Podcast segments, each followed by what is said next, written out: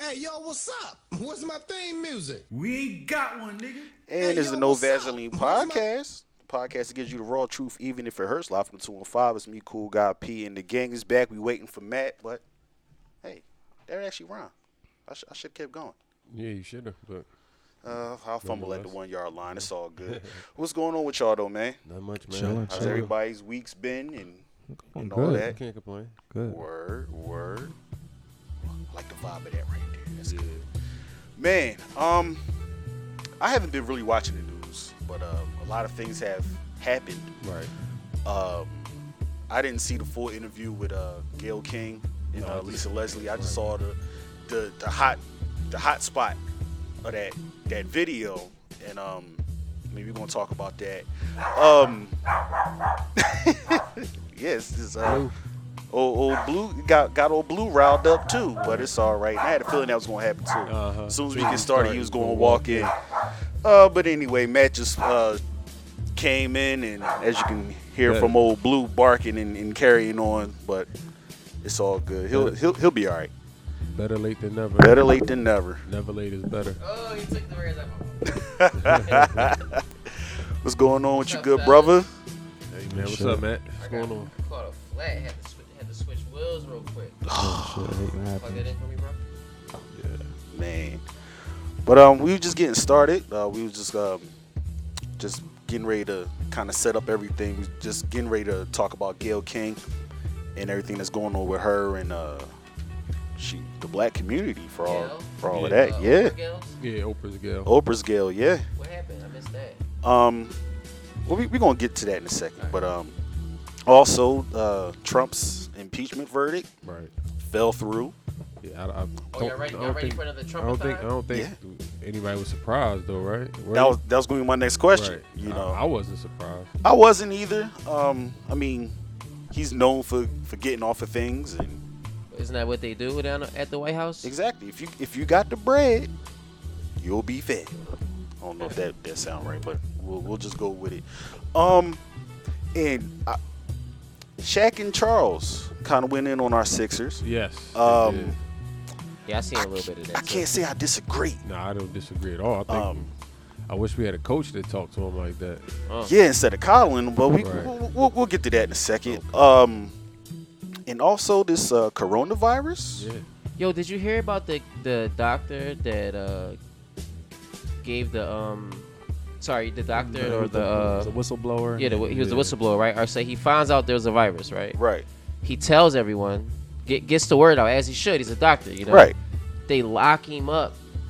Not only did he say it's a virus, but he said it's a planned epidemic about to happen. And listen, I thought it was from the Chinese eating bats. I don't. Yeah, they said AIDS came from people fucking monkeys. And you know what's crazy? It's a dickhead at my job that really believes that. It's the majority of the population are dickheads. Oh yeah, of course. Good point. But listen though, they punished the doctor, the whistleblower, right? Mm-hmm. Not only did they punish him, he actually contracted the virus somehow, and he's dead now. And his family, and his parents. Of course. Ain't that crazy? Well, they don't have free speech in China. No, not at all. That's fucked up. Very. Like, we're all humans. Right. Supposed to be, at least. Speaking of which, I think, like, we all, like, different species or something. Because I think, like, every time I'm around a different race of people as a group, they have a different smell to them. I mean, like, I was with a bunch of Asians today in the elevator, and I was like, they smell different, like a different, they scent. Right. It's not like it's something they put on or it's dirty. It's like, no, their natural human scent is different. And same thing with white folks. They shit is different, too. Yeah. You know what I'm saying? Like, well, no. Same thing with Indians. Their shit is different, too. Yeah. You know what I'm saying? Like, they all have a difference. But that's just hella random. You know what I mean? So, I noticed. I'm going to ask a question about that. What do you think that we smell like? This is so weird. Ebony and mahogany. I don't know. That's the spoken word. Yeah. When there's a whole bunch of chicks around, that's the response you get. Yeah. I don't think it's like something nobody could put like a can name it. It's just a natural like a pheromone. Like I mean, if you in the hood, hood tend to smells like you balling. Cat piss. yeah. I'm sorry. That's so raw. But that was just something I probably because I was high and I was in an elevator. And I was like, oh shit, like yo, they smell totally different. Motherfuckers gonna be washing up, cuz. No, it's not. There wasn't a smell. It was like a scent, like a natural scent. Right. Because I was in the middle and they all smell like it. I mean, it's probably something to that. Yeah. But I mean, it goes again with what we intake in our bodies releases. Exactly. Because when you around a lot of white folks, you smell it. Some people say it's like a wet dog. Yeah. You know what I mean, but no, they actually smell different. It's crazy. Because I got a white homie like that. White people smell like that when they tend to like. If you ever play basketball with a bunch of white people, yeah. Oh yeah, because it's when they sweat. Is everyone stinks when they sweat, but the motherfuckers be balling. It's different. And right, probably has to do with the diet too. That too. You know what I'm saying? But I believe what you say. Maybe different ethnicities have different scents to them. Yeah, but weird. Yeah, it is kind of weird. But let's get on the Gayle King. It's like it seems like it's the Gayle people, or Gil. Gayle. Oh, okay. The people versus Gayle King versus CBS because she's at the CBS. Right. Oh, she coming at CBS? Yeah, for taking that part out of context. That was her main argument. But I mean, how would they take it out of context? Good Lord. Yeah. You asked the questions. I mean, what was? I don't get how it was taken out of context. I mean, I think it was just the whole idea of her really trying to. I'm not sure if they made it seem like that or she was just like that, you know, originally, where it seems like she was trying to drive the point home of sexual assault and Kobe Bryant, you know. Hold on. I'm sorry, my bad. I was looking at something on the phone real quick that had me messed up. So you said she brung up Kobe Bryant and this. Yeah, so basically it was, you know, an interview that she had with Lisa Leslie. And I guess they're kind of going through a remembrance of Kobe. Yeah. And it seemed like the only part of that interview that was like brought to the light was just her trying to drive this point home about Kobe Bryant and sexual assault. Oh, she was on her Oprah when Oprah was trying to slam Michael Jackson type shit.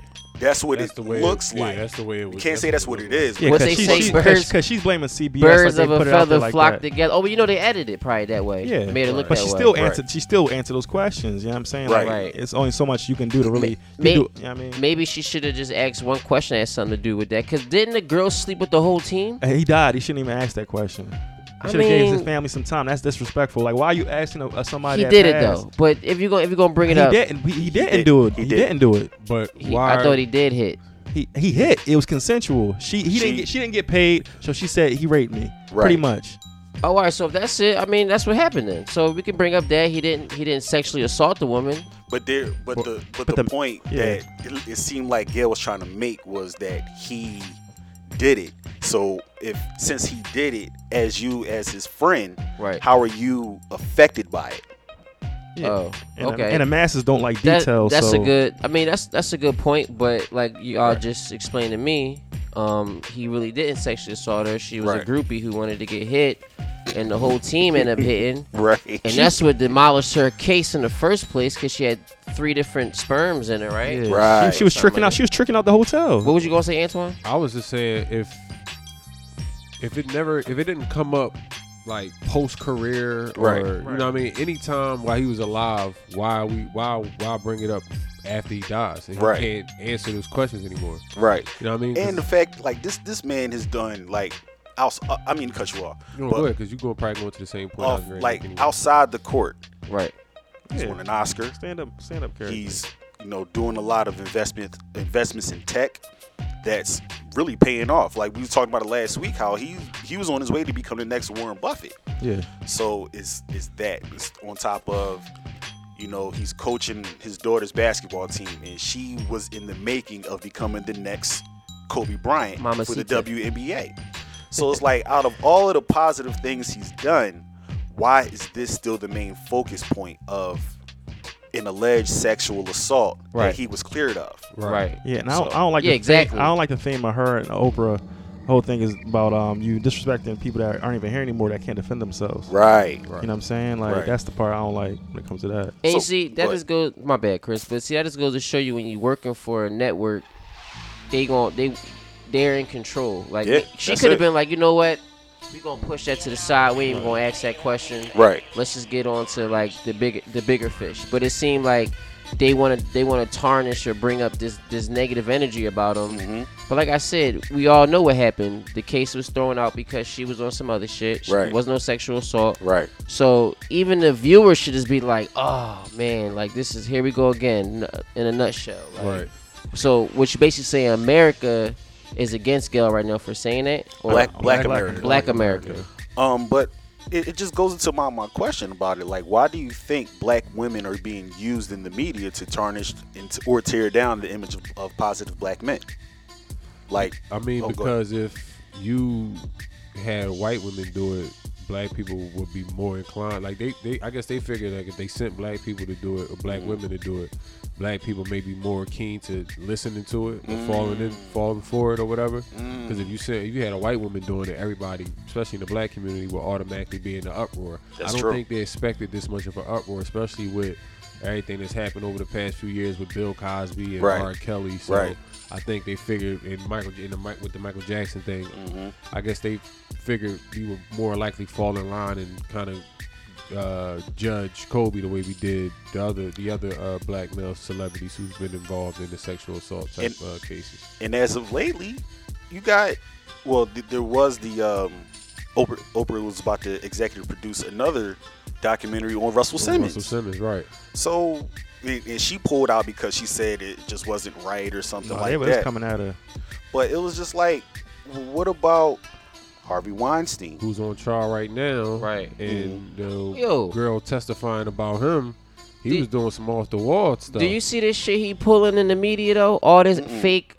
He getting old with the crutch with the walker. He pulled the Bill Cosby. Right. Yeah, right. Ain't nothing wrong with you, bro. You just was running around and shit. The crazy I'm hearing is that homie ain't even got no genitalia. No. Yeah, that's what she testified. Yeah, like homie straight alien.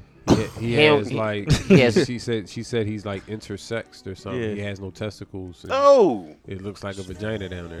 That was her testimony. Oh, so what is he? And they actually passed around. Oh, pictures. Yeah, that's on the drawing. That's what that was. Saw the naked pictures of him. Damn. Oh, ew. So that's crazy, right? Ew, but I think it's a little easier to get some black women to do it because if they're already hurt or they've experienced certain situation with black men, it's kind of if they're already coming at an angle, it's like so it's kind of easy. And you're giving me a check too. I was about to say that, yeah. I mean, it's Gayle. It's Oprah's wingman. Birds of a feather flock together. And like I said, they're working with these networks. This is true. Did y'all see the movie Bombshell? No, I wanted to see it. The white chicks who was putting a dude on blast? I wanted to see it. It was playing in my theater too, but I didn't see it. You got to see it. They show you how this was a true story too. Mm-hmm. I forgot the woman who got all the money and the other woman that was way bigger than her that was getting touched by the dude from NBC, being sexually involved. Yeah, but it seems to me that this happens to all women.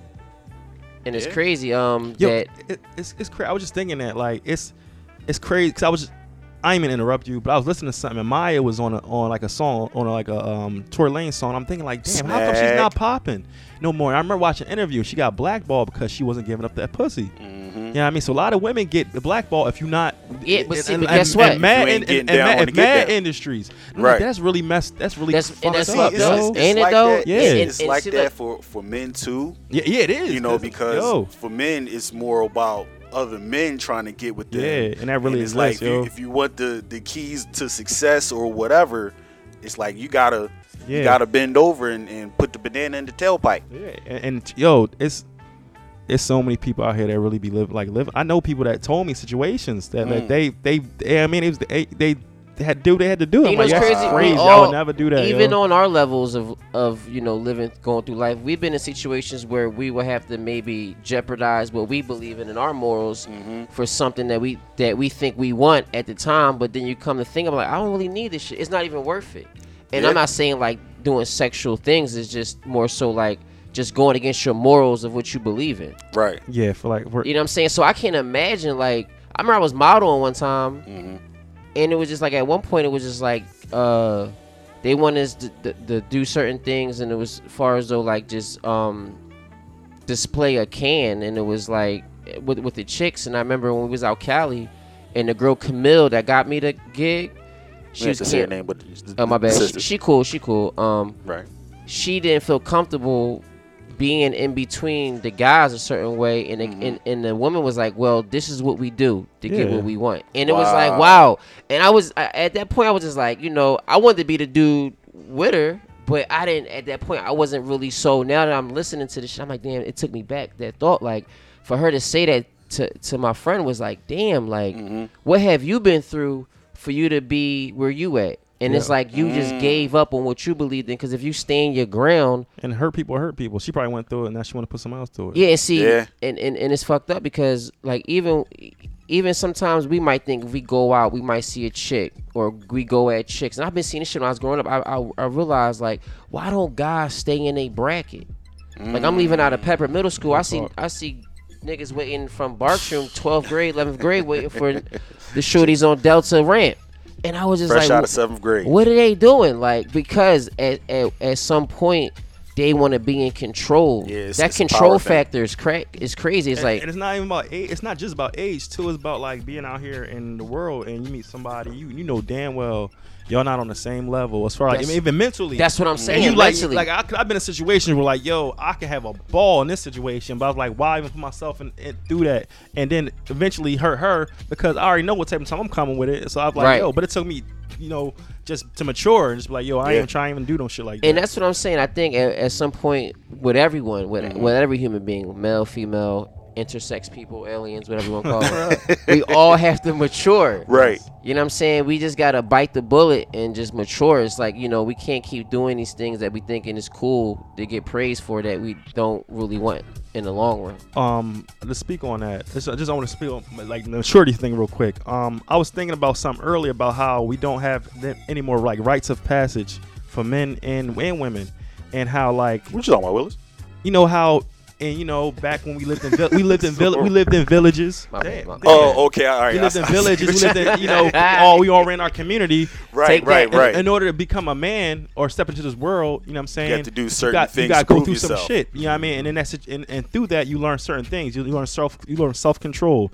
You learn confidence. You learn a lot of different things that's going to help you out in this world. How to hunt, how to provide for yourself. Nowadays, we ain't got shit. Nah. So now it's people out here just going through life, barely making it, and not really, you know what I mean, not going through the right steps, not learn certain things, and they're setting themselves up for failure. You know, I was watching last night. It has probably nothing to do with anything, but it does. Yo, where is like our shows like the Fresh Prince, when Uncle Phil will always give like his 2 cents on something? It seemed like I watched like 4 episodes back to back last night, right? Yeah. And every episode had a meaning to it and a purpose. I mean, of course it does, but just in life though, for the viewer, right? Like, you know, it was like that on Family Matters too. See, we live in a pay-for-play society, and back then, that was rare to even see that. So that was everybody's gravitating towards it and put money into it. You know what I mean? But after a while, we got hooked on. Well, everybody else got hooked on some other black culture. You know what I mean? And that's what's paying, and that's what's making money right now. So that's what they're pushing into, even if it is bullshit.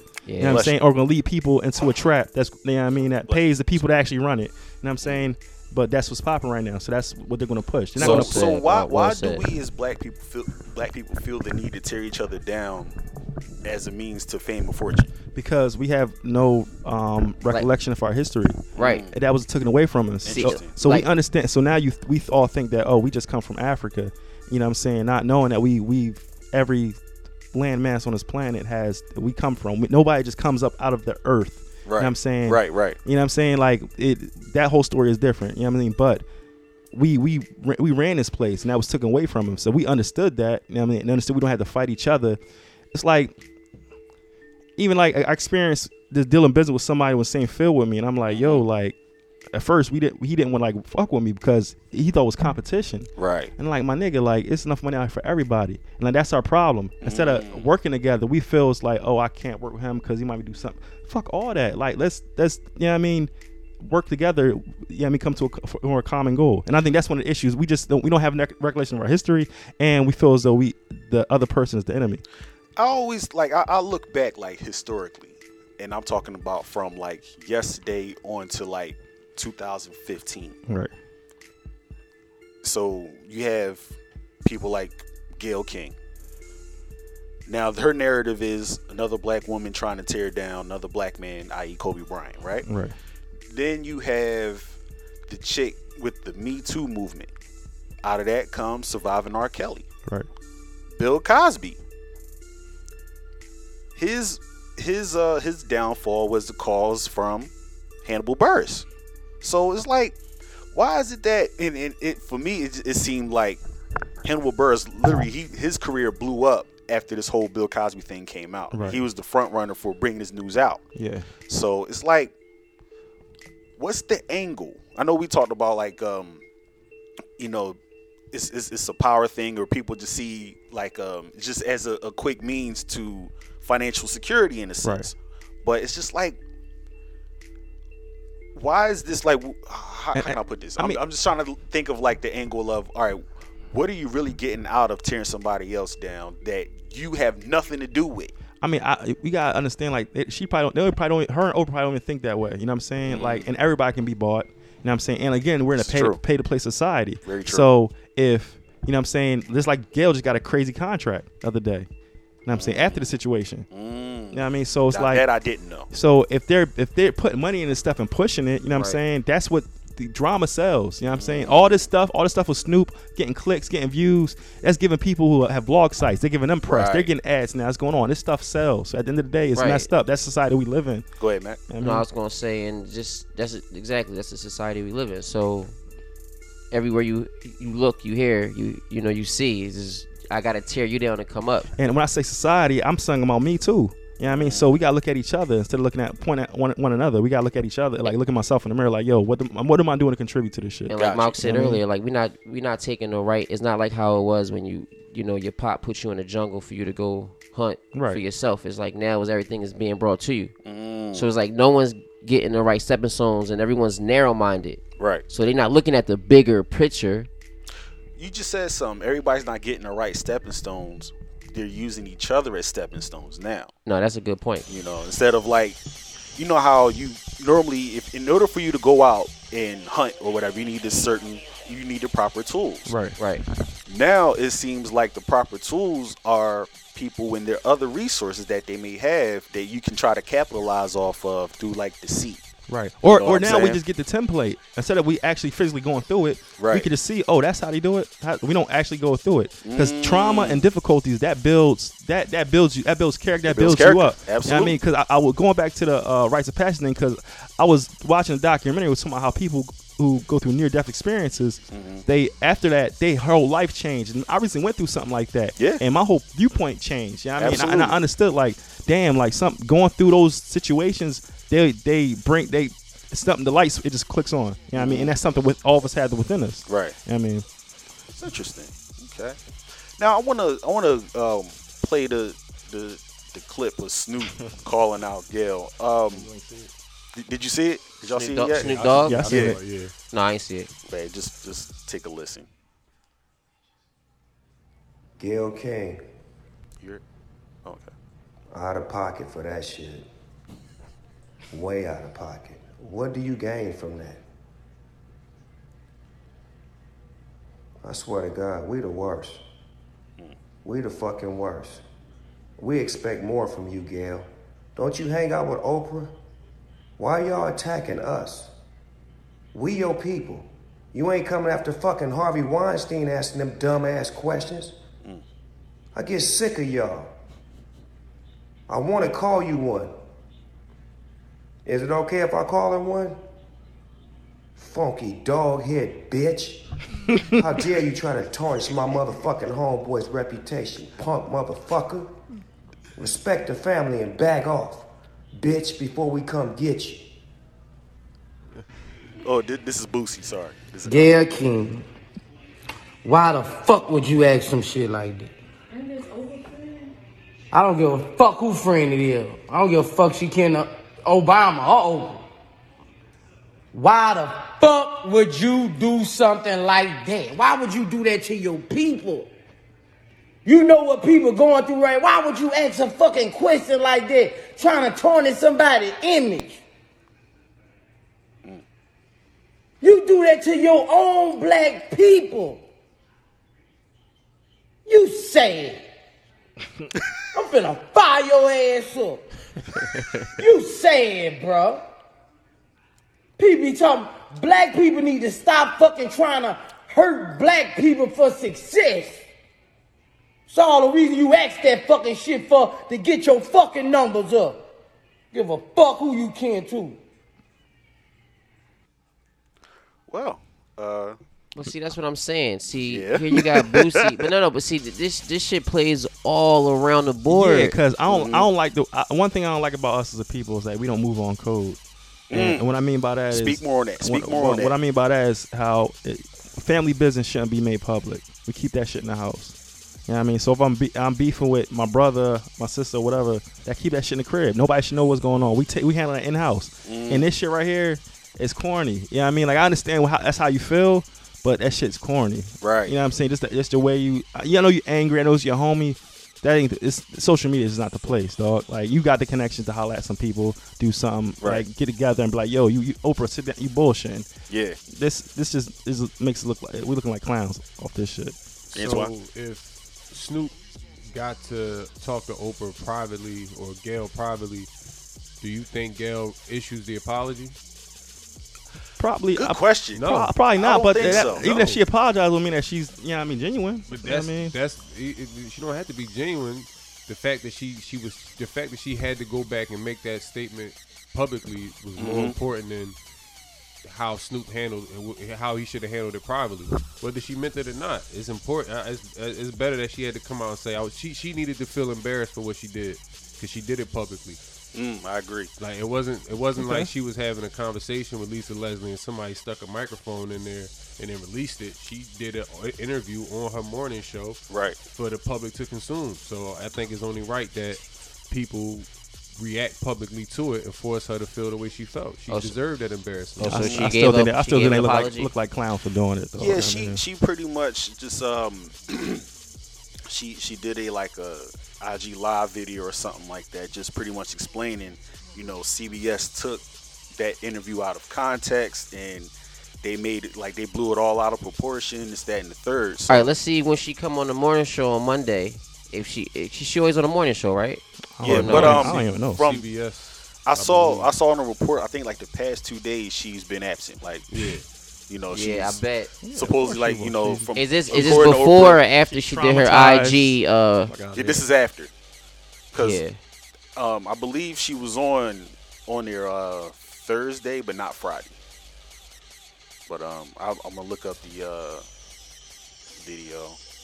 But I'm just go ahead, Chris. No, she apologized to appease the people. Some bullshit, right? And I mean, I was gonna ask. They're gonna fall for it. I was gonna ask the question of. You know, do y'all think black people are too publicly emotional about controversy? Very, very reactive. Yes. Half of probably black people watching these reality shows on VH1. Well, yeah. What do you mean publicly? Like who?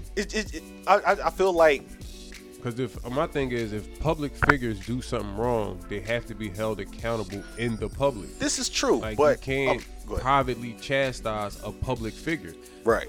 That's asinine. Yes, I get that, but I mean, with anything. I'm sorry. Go ahead.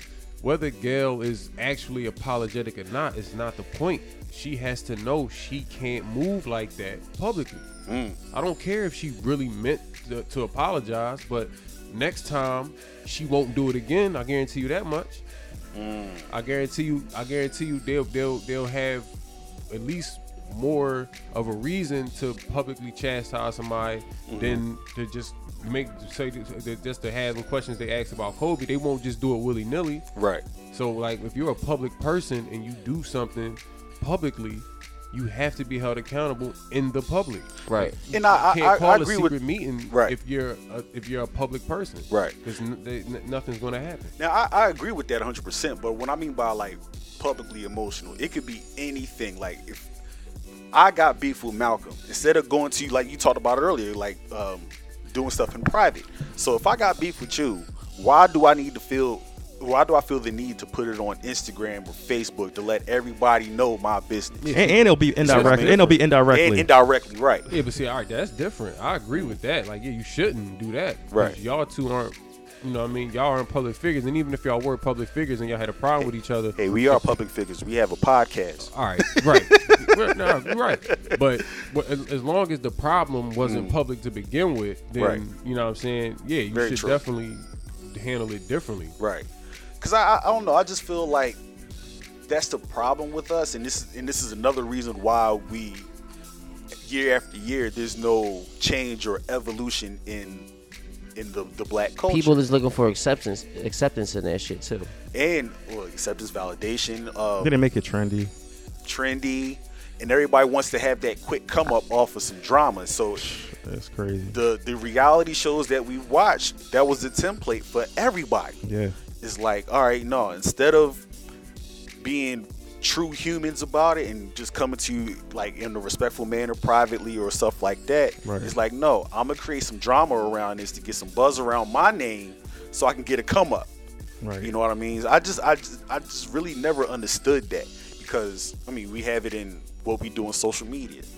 All of our business that's not even supposed to be out there, we put it out there just to get that attention. Mm-hmm. You know what I'm saying? So, but I want to play Gayle's clip and just let me know what y'all think.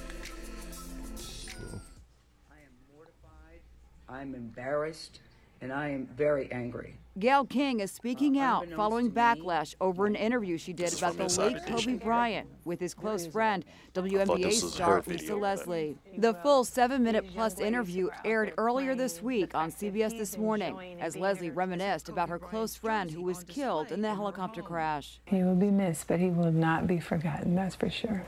But a much shorter clip was posted online that dealt with this controversial subject matter. It's been said that his legacy is complicated because of sexual assault charge, which was dismissed in 2003, 2004.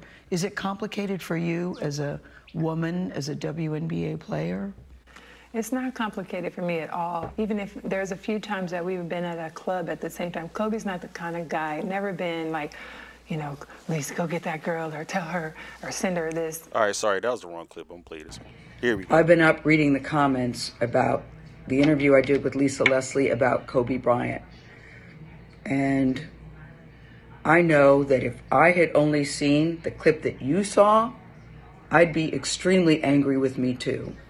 I am mortified, I'm embarrassed, and I am very angry. Unbeknownst to me, my network put up a clip from a very wide-ranging interview, totally taken out of context, and when you see it that way, it's very jarring. It's jarring to me. I didn't even know anything about it. I started getting calls. What the hell are you doing? Why did you say this? What is happening? I did not know what people are talking about. So I've been told, or I've been advised to say nothing. Just let it go. People will drag you. People will troll you. It'll be over in a couple of days. But that's not good enough for me because I really want people to understand what happened here and how I'm feeling about it. I reached out to Lisa because I know that she's a longtime friend of Kobe's, to talk about his legacy and their friendship. We had a really wide-ranging interview, talked about many things, his career, his passion, his sense of humor, the way he was mentoring other people, how he was starting his next chapter. It was wide-ranging. And yes, we talked about that court case, because that court case has also come up. And I wanted to get Lisa's take on it as a friend who knew him well, what she thought, where that should stand. And I thought it was very powerful when she looked me in the eye as a member of the media to say it's time for the media to leave it alone and to back off. During the course of the interview, I asked follow-up questions because I wanted to make sure that her position and perspective were very clear. And at the end, when she said, it's time to leave it alone, as I said, I thought that was powerful. And I insisted that that part be in the interview because I thought that it put a nice button on that part of the conversation. When the interview aired, we got a great reaction to it. I talked to Lisa last night. I believe that Lisa was okay with the interview. And I felt really good about the interview, really good about the interview. So for the network to take the most salacious part when taken out of context and put it up online for people who didn't see the whole interview is very upsetting to me, and that's something I'm going to have to deal with them. And there will be a very intense discussion about that. All right, so that's her side of it. Thoughts? I mean, bro, I don't know.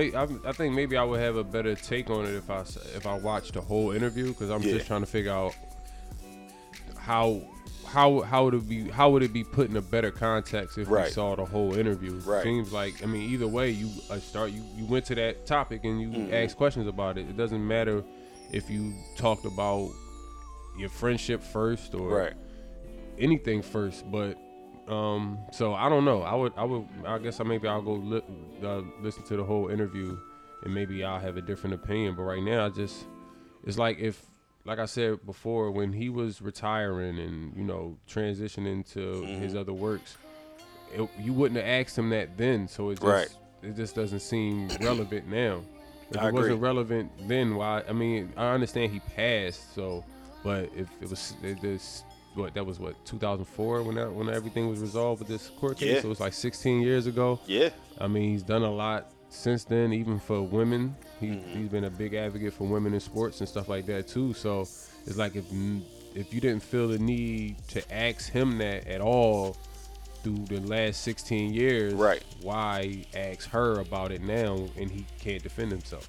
I agree with that. He can't give you an answer to those questions. Like, you could have got it right from the source. Right. You could have asked him, how does this case and that, or how did that case affect your, how do you feel it will affect your legacy moving forward? Mm-hmm. And you never took the opportunity to ask him that question. So why ask other people that question? And shoot, why? Like, I remember when Allen Iverson was on CBS this morning. He was being interviewed about his documentary. Him and Kobe are great friends. Mm-hmm. Gayle was interviewing him. That question never popped up with him. Right. Kobe was alive. He would have ate her up. Exactly. But so from the parental correspondent, aka mom, she was listening and she sent me a note saying that Gayle is entitled. She once interviewed Chiwetel Ejiofor. I think that's how you say his last name. I know, right? Yeah, Ejiofor. Yeah. Something like, I think it's pronounced Ejiofor. I'm not sure. Ejiofor. Okay. But I know you're talking about actor. Yeah, and and asked if she could call him Chewy for short.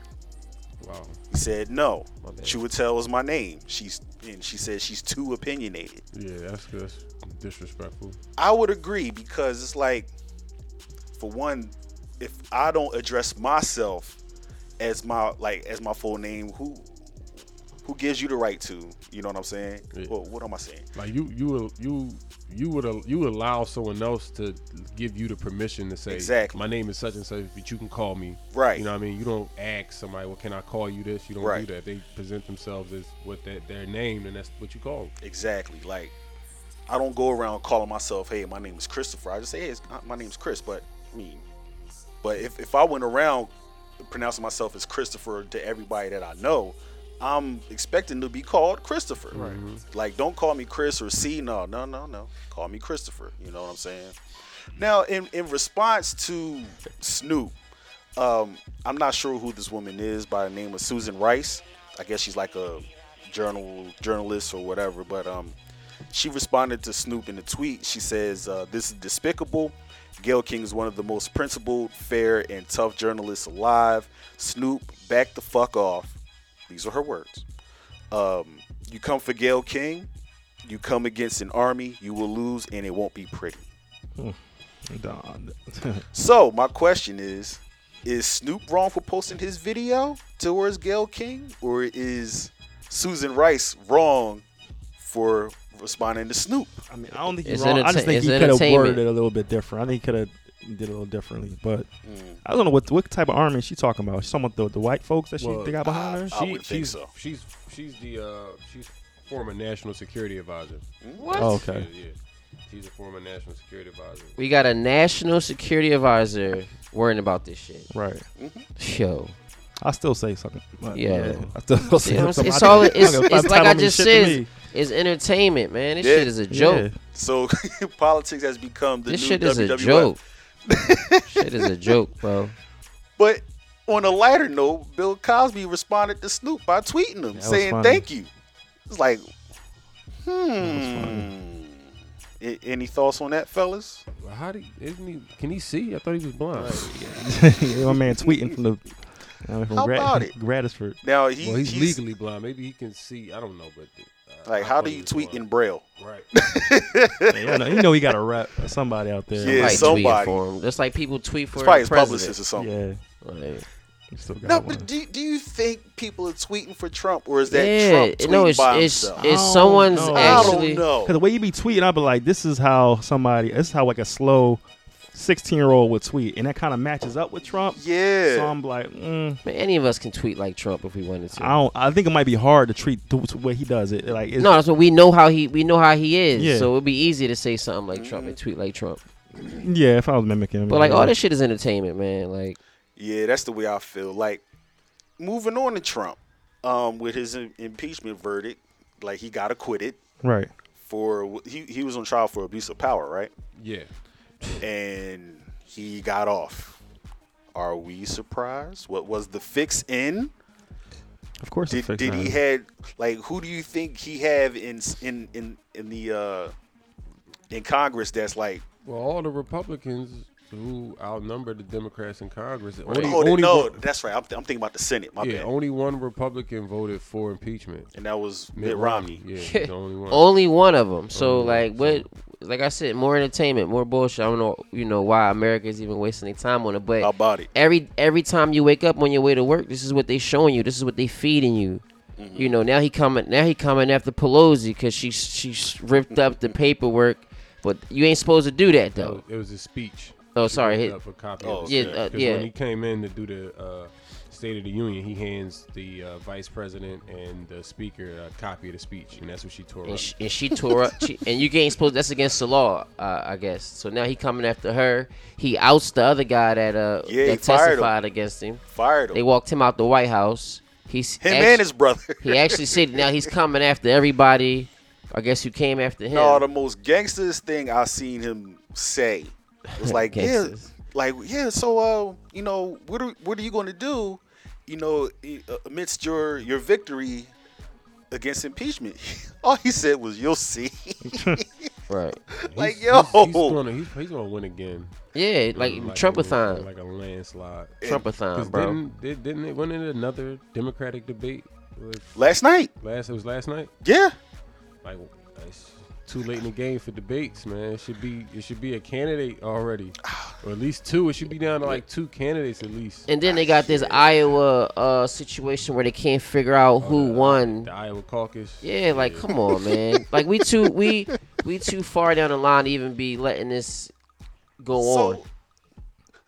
It's a shit show. It is, but the Democrat in me wants to know. Who do you think he has that's like changing things around? If he has someone in there changing things around, you know what I'm saying? Because this is what like I'm just saying as far as like the votes or whatever. That's like he may have somebody in there that's causing the confusion on purpose. Who you mean Trump? Yeah, no, bro. That's the Democrat is saying that. This is what they do. They're all doing it. Mm-hmm. This is what they do. They're just stalling. This is what they do, bro. This is what they do. They're all a part of it. The only people that's probably not a part of it is people running for him. People running for presidency. Oh yeah. And if someone was to win, I would like to see Bernie win. Just because Bernie be talking this shit about everybody, he definitely want to see change. But isn't that what they say when they running for presidency? And everybody they get in wants there, to see change. And then get in there and it be the same old shit. Same old thing. No, and I would have think like. I haven't heard anything much from Bloomberg other than his commercials. Right. But everybody else is like, you see them all in the debates, but why is it... Now, is Bloomberg, he's a Democrat or a Republican? Democrat. He's a Democrat. So how come he isn't in the debates? I don't know. That's a good question. You know what I'm saying? But you see his commercials talking about, Bloomberg will get it done. Yeah. I'm, Mike Bloomberg, and I approve this message. Bloomberg 2020. Where is he at? Maybe you don't. You got to have a certain amount of money to be participating. He got long money. Yeah, he got long. So maybe it's something else going on. So my question is, on a scale of 1 to 10, how upset surprised, let down will you be if Trump gets a second term? I don't care. Like, I mean, I don't care. None of this shit is affecting me. And that's what I told my coworker. He asked me this question, and I'm like, I mean, no matter who's in office, it shouldn't stop me from progressing in my life. Nah. Because at the end of the day, when it's all said and done, the mirror's up at me, and I have to hold myself accountable for what I've done on this earth. Yeah, you can't be, know what I'm saying, emotionally invested in it. And it's sad. I see a lot of people, even the fact that people take sides. Right. When we all, at the end of the day, like, you should know by now, like, they all in the same gang. It's all in the same club. When the TVs go off, the doors close. Mm-hmm. It's all the Rob Charles behind. They literally go on vacation together. You know? Yeah. And people don't notice. You know what I mean? And it's like, I think you really got the ones who's behind the curtain. You really got to study human history, human government, and human, like, ancient civilizations, all that shit. Because I mean, I know a lot of people don't like to go. Like, why do I go back in time? Why do I study those things? Because it shows you how we progress, how longer systems were set up longer than we only been set up a couple hundred years, and it's failing right now. And it shows you the patterns, right? Exactly. There you go. And then the same cycles. And it shows you, like, yo, these people had this organ set up for like 10,000 years. Right. It was running smooth and perfect. You know what I mean? And we took a fraction of that and bastardized it. Mm. And our shit's about to fucking crumble. Wow. Within a couple hundred. You know what I'm saying? Like, I feel that we're literally living in a situation where, if you look at the pattern, you study history, civilization is going to fall soon. Yeah. Very soon. You know what I mean? If it's not war, technology, our own doing, the climate, you know what I'm saying? Everything is coming towards the apex. You know what I'm saying? If you look at traits into the pattern. So it's like, that's another reason why I don't really care about what's going on right now. Yeah. You know what I'm saying? I study history. I'm to the point right now, I'm trying to make my life and my family's like the best it can be, because if you pay to know what's going on, it's a bunch of bullshit going on right now. You know what I'm saying? I agree. Antoine, on a scale of 1 to 10, how let down will you be if Trump gets a second term? 0. I concur. Like, I agree. I agree. Like, it's doesn't. It all. Everybody's all in this. They all in the same boat together. You know what I mean? Right. All the politicians are. They all work together. They're all related to the lobbyists, and then they're all related to the people that work in the media. Yep. Right. Everybody's in on it except for the average person. Yep. It's just a circus. They all know it's a circus, and the only people that think it's real are the common folks. Yeah, the peasants. Yep. The peasants, the bottom feeders, right? Yeah. All right, well, the people who actually control, like, society, but don't really understand the power that we possess. Yeah. Ain't that amazing? Mm-hmm. I remember Aries Spears said it, like, white people played the best Jedi mind trick on us. Right. You know, it's like the things that we've created, we've developed out of nothing. They take it and then turn around to us and saying, hey, what you're doing is bad. You know what I mean? Even though we've been doing the same things over and over and over again for years, and then here they come, they take it, and then they say it is bad for us to do it, but they can do it. Listen, the proof is in the pudding. Our power, and the secrets and what's happened is all in books. So it would really tell you that's all. Listen, I read a book and it broke down what fucking happened. You know what I'm saying? Like, literally, it just broke down what happened. And it makes sense. A lot of shit. Now, what do you mean by what happened? What that you talking about? As far as that happened at the Tower of Babel, and how after that the world was put into confusion with the language. You know what I'm saying? And they created time. That's how Babel and Babel in Hebrew is confusion. And what they did with the language, they confused us. They separated ourselves, confused us, because words have a lot of power. You know what I'm saying? A lot of more power than you think. Don't forget time. And just in with the words, you know, they created the whole illusion of time, linear time. You know what I mean? So. Because they don't talk about the clock in the Bible, are they? No, I mean it's but I don't think they were using the clock back then. I think for that's all. They everything in the Bible is based off of astrology, but they say that astrology is the devil. Yeah, but you know. But Matt, continue what you were getting ready to say.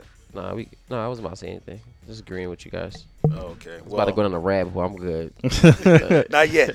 Yeah. But I will say just word to the wise, go to Amazon, stock up on ammo. They gonna deliver ammo to your house? Why wouldn't they? I'm asking you. I'm not. They do. Yeah. You did it. Yeah. For real. Through Walmart. Because you know they can't. They're not selling ammo in Walmart anymore. And also, just Google Philly gun shows. They have gun shows up at Oaks and at the Armory every month. Yep. And you buy. You can go there and buy whatever you want. The only you gotta do is have an ID. Yeah. And I can get whatever. Listen, if people be scared, like I'm gonna get. It's illegal. What do you want? To be alive? What are you worried about more? Right. You know what I'm saying? Protect yourself. And that's what I was getting ready to say to clarify as far as, you know, loading up with ammo and arming yourselves. You have to protect your home. Yeah. You have to protect yourself. Like, I'm not talking about going and doing mass killings. Hell no. I do not condone that. But all I'm saying is self-defense. That's all it is, because at the end of the day, y'all niggas gonna get an M16 and kill everybody in this motherfucker. No, I will not.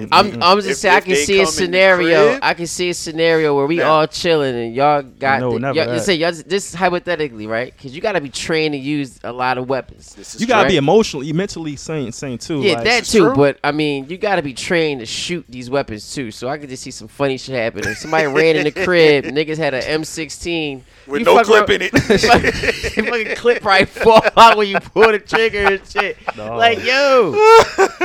No, but I think one day we need to plan to save some money up to go out there and spend some bread. Definitely.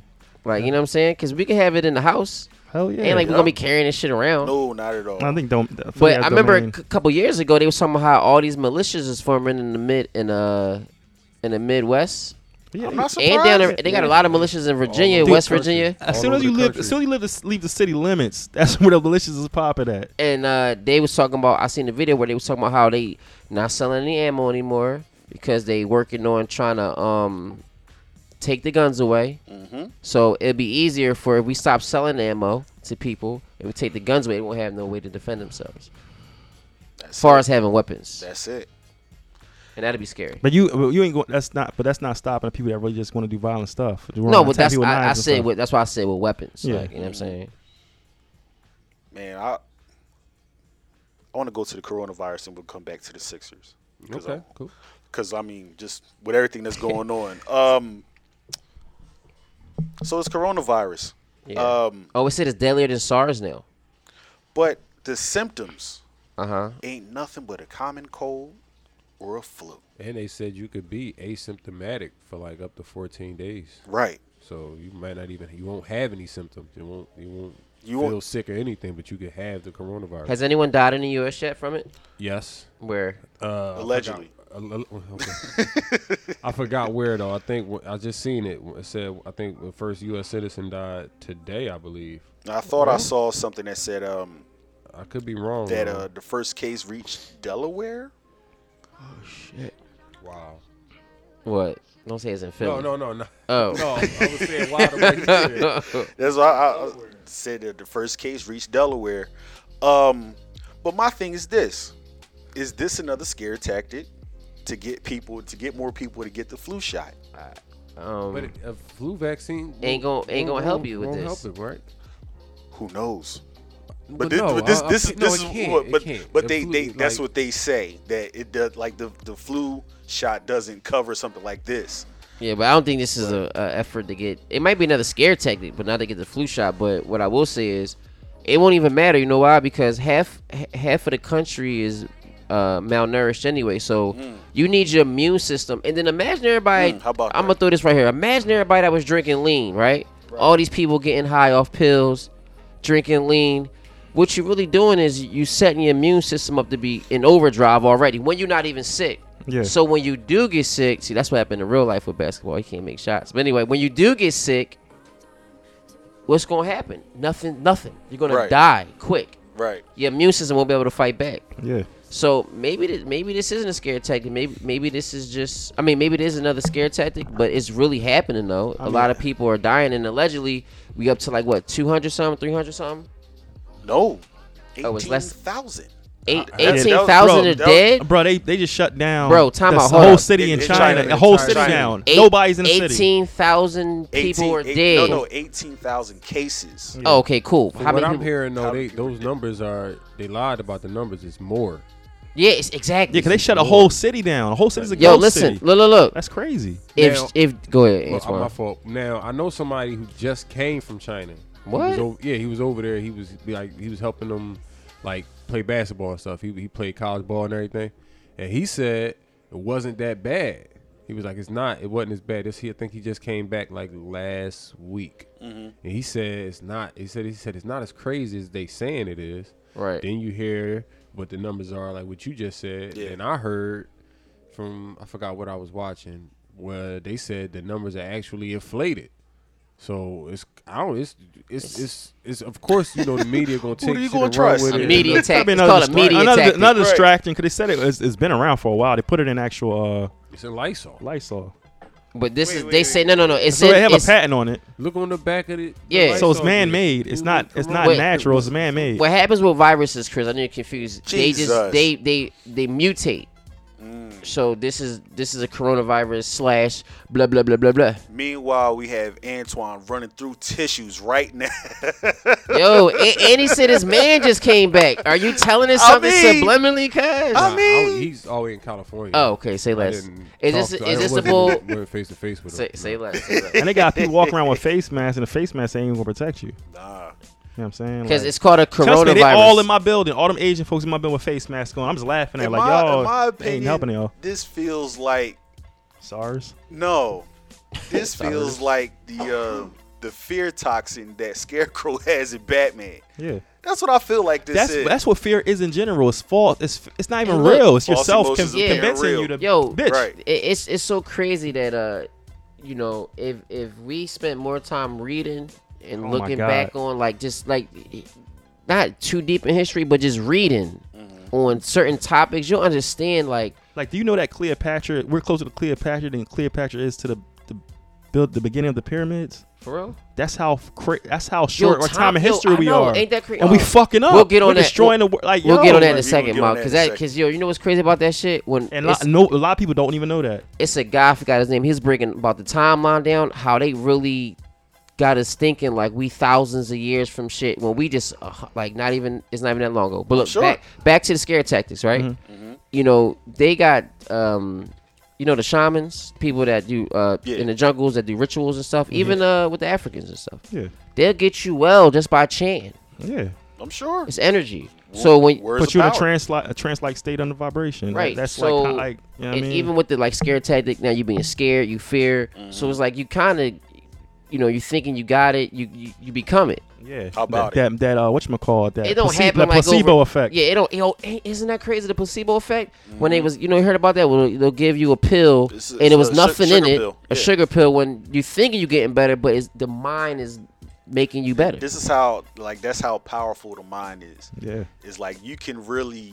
I don't want to say think yourself better.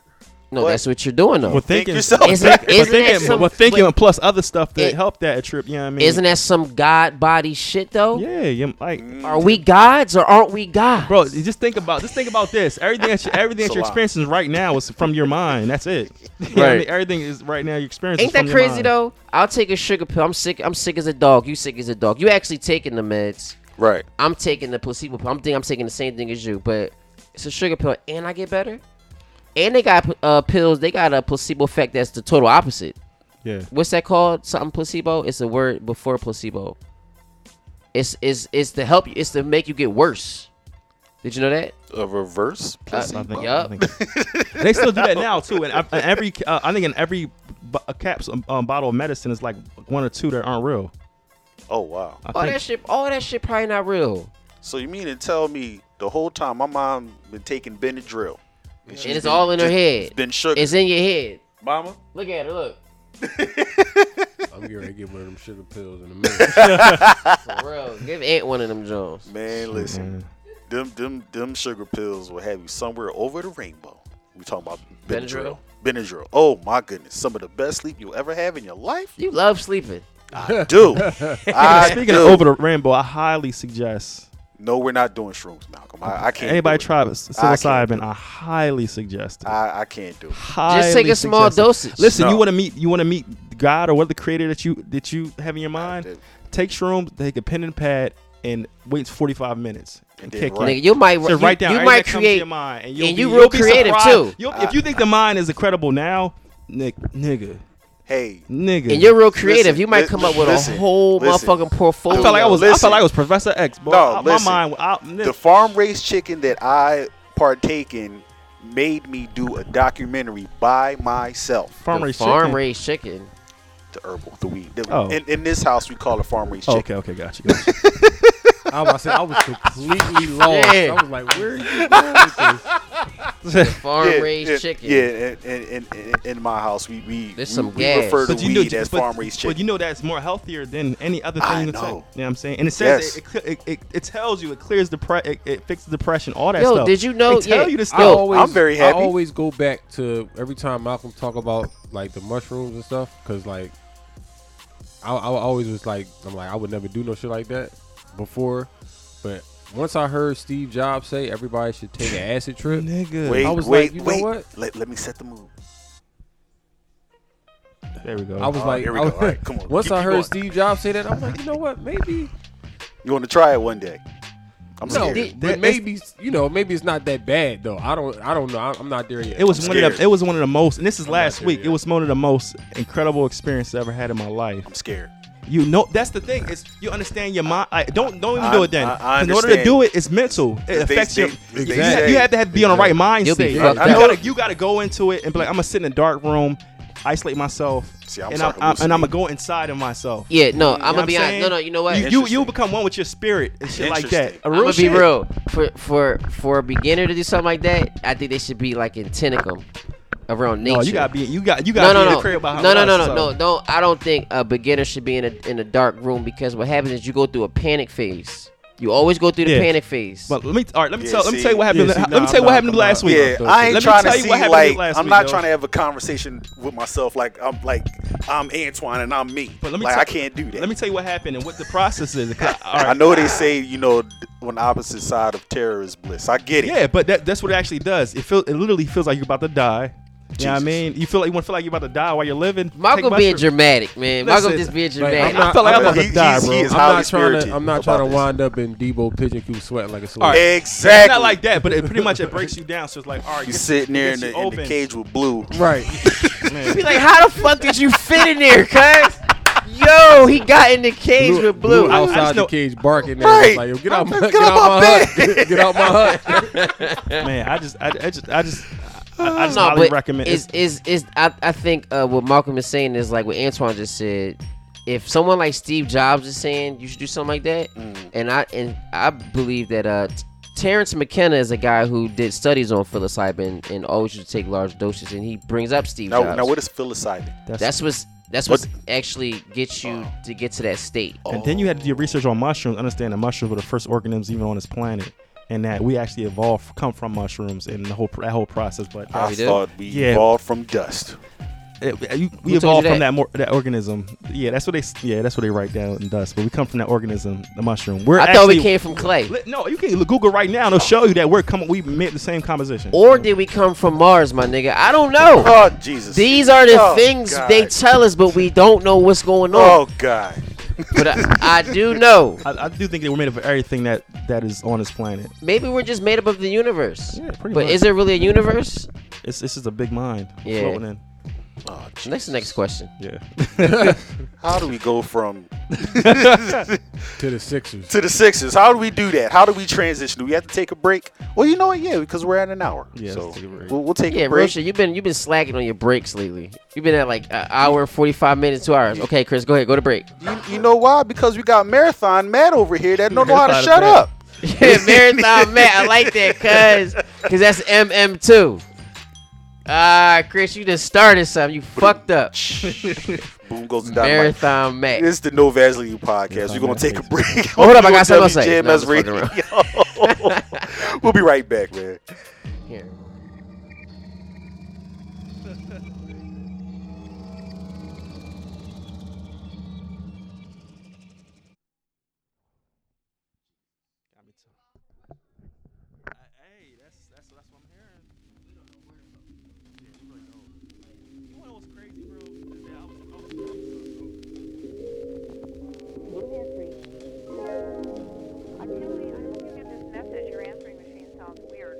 I can't even understand what's said, so I'm hoping you'll get this. This is Katie. Just give me a call. open eyes, I've been watching, looking back in the past, I do it often. Calm the nerves, I'm a passenger and I should be driving. Second guess my every step.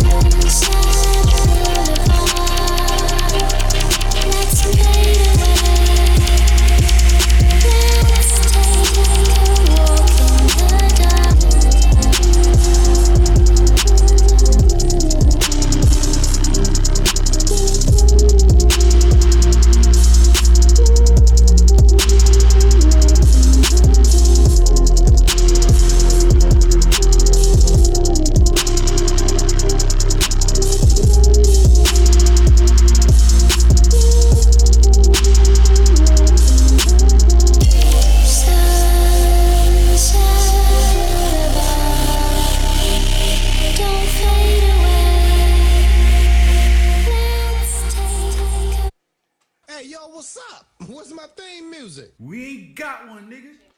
And it's the No Vaseline Podcast, the podcast that gives you the raw truth, even if it hurts. Live from 2 and 5. It's me, Cool Guy P, in the house we got. Matthew. In the house we got. Malcolm. And so I had to dip out because he had to do some Marathon Matt. That's why I had to dip out. He's going to a lovely dinner with his lovely wife, and much love to them. So it's three amigos. Mm-hmm. Mama. Yo, did you see that Amigos joint? Well, they was in the car with the dude, the late night talk show dude, mm-hmm. James Corden. Yo, that was the best ride along I've seen. What they freestyled the whole thing? No, it was just the chemistry that they all was on. All four of them. They killed it. You seen them out? I did say yeah. Yeah, they killed it. Oh, I was going to the Sixers. Go ahead, but we can talk about the Sixers even though Antoine not here. Fuck it. Y'all don't know about the Sixers. It's all like good. Y'all don't follow the Sixers, so it's cool. I can't do sports without my sports analysis here. We know that they call Benjamin for a reason. No, because he ain't got no J. That wasn't it. And we know that Charles Barkley and Shaq was talking shit because no one want to step up and be a captain of the team. No, you got it in a show with that one already. No, just you know, Shaq, or no, not Shaq, but Charles. I didn't see what Shaq said, but Charles pretty much said that they are the mentally weakest team. They're the Cleveland Browns, right? Yeah, they're the Cleveland Browns of the NBA. It's hard to say that. I mean, we're in 6th place. Like, the Cleveland Browns of the NBA is the Atlanta Hawks for now. But that's the only thing I didn't disagree with. Couldn't get it out. That's the only thing I didn't agree with. You off like that? Yeah, I am. But I do agree with the fact that they are mentally soft, because it seems like nobody wants to take the lead. Right. You know, Ben Simmons, he tends to do it when Embiid isn't playing. But it's like we need that from Ben every night, even when Embiid is on the floor. Mm-hmm. And no, he's not ESPN anymore, but he was with Fox Sports. But Chris Broussard, reporter, said that Embiid and Ben Simmons are jealous of each other. What do you think about that? You watch them, you see their mannerisms. Yeah, I can't say that he's far off. But I will say that a lot of times I can tell just from me playing basketball, I know team chemistry, right. And I can see it without them even saying something about it. It's like you can look at the body language of how they are on the court, how many times Ben passes Joel the ball, or when they score, do they high five each other, or if it's an assist or whatever. I see some of it last night, but besides that, I really haven't seen in these past couple games that Embiid has been back compared to like when he was injured with his hand. Ben Simmons, it was his team. Right. Like he was averaging like 25 when Embiid's not in the game. He's averaging like 25. Like I think it was one time he had like 34 points. So it's like, all right, cool. Now we have something. So when Embiid gets back into the lineup, now we can take the what's the word I'm looking for? Keep on that momentum. Right. But when Embiid came back, he just chilled. He just fell off, and it's I'll be sitting there looking. It's like, why isn't Ben driving to the basket like he normally does? Because Embiid's on the floor. So it's like if Embiid's on the floor, he can't really drive to the lane because the lane gets crowded because Embiid's on the floor. Right. So it's like, I feel like, can Embiid just swing out real quick, let him do his thing? He tries to, because he tends to live above the 3-point line a lot more than he needs to. But it's just like, and even Embiid said, he's like, everybody wants me to post up, but I can't because they're going to double and triple team me every time I try to go down low. They're going to try to call a call on me. They're going to try to call a foul on me when I'm trying to just set up and establish myself down low. So it's like, I get what he's saying, but I feel like it's up to Brett Brown to figure out the scheme that'll work. Because right now, this scheme that they have is not working. So that's just my 2 cents on it. dog just went out. But anyway, do you have any thoughts on it, Matthew? Nah, maybe they are beefing a little bit. Yeah. But I just feel as though if Embiid getting double team, triple team, that's gonna leave somebody open to drive. It should. Yeah, right. But the thing is, when Embiid has his back to the basket, he gets the ball. They kind of like blindside double him. Right. So like when his back is against the basket, he can't see the other side of the court. So they'll have somebody come from that other side of the court, double team and trap him, and kind of block his vision from trying to get the ball out. I mean, true. That's why you're on your pivot, you can move around real quick. Throw them bows. Should be able to. I mean, yeah. His thing is he, as soon as he gets the ball, he tends to put the ball on the floor. It's like, no, just keep the ball above your head. Right. Because if they swat at the ball, right, then it's a foul on them. Right. But I'm not on the coaching staff to even say something about that. So moving on, just my question, if you have your thoughts on it, who's really to blame for the Sixers slump? Is it the coach? Is it the players? Or is it the refs? Not the refs. It's the coach and the players. Mm. Yeah. Because I think when you're a team, it's a team. So first, the coach should be doing his thing. He should be a leader as usual. That's what the coach does. Right. And as a team, y'all are supposed to come together with the chemistry too. And teamwork make the dream work. So if y'all can't come together as a team, the coach need to discipline y'all in a certain way so y'all do. And if not, then y'all maybe somebody need to get traded or just bring somebody here that can get y'all doing what y'all doing. Maybe the coach got to leave. Maybe they need a better coach. Yeah. Because I don't understand why, like you said, here you got Embiid. Sorry, you got Ben Simmons averaging 20 points, whatever you said, and mm-hmm. And B get back in, and it's like, damn, now I understand what you're saying. I don't watch basketball as much, but I would be like, damn, once B get back here, Ben doing this, we really going to be killing shit.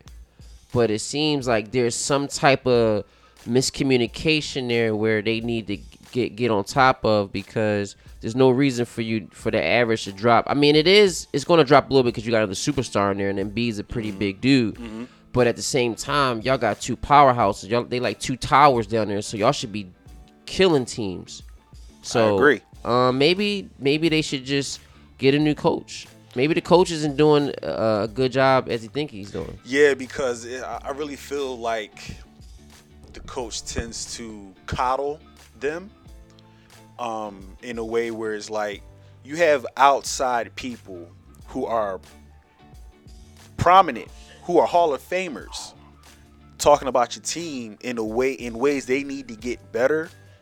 But you defend. I understand you want to defend your team, but like deep down inside, you probably you know what? They're right. He's right. Right. Like y'all need to get it together. I done give y'all a scheme for y'all to work on, but at the same time, if the scheme doesn't work, you should be able to trust your instincts and know when and how to dominate. But they don't do that. Right. You know what I'm saying? And I get that. You know, if it's you're a coach and this is your team, you gotta stick up for your team by any means necessary. But I just hope that like behind closed doors, coaches talk to them like, no, they're right. You need to be listening to what they're saying. Like Shaq gave Embiid some heavy advice on, look, you 7'2", man. It shouldn't be nothing for you to look on the calendar, oh, we're playing the Bucks. I'm getting 40 on Giannis tonight. Right. Find ways to dominate. And Embiid took that to heart, and he came out. I forgot who they played, but he scored them for like 38 points. Mm-hmm. It's like, and Shaq was like, look, I'm glad you took my advice, and I appreciate that you went out there and did what you were supposed to do. Good way to work. It's like, that's what you – these guys aren't just talking out of their ass. They're speaking from experience. Superstars, right. They're speaking from experience. So it's like you should be able to take heed to what they're saying without feeling offended.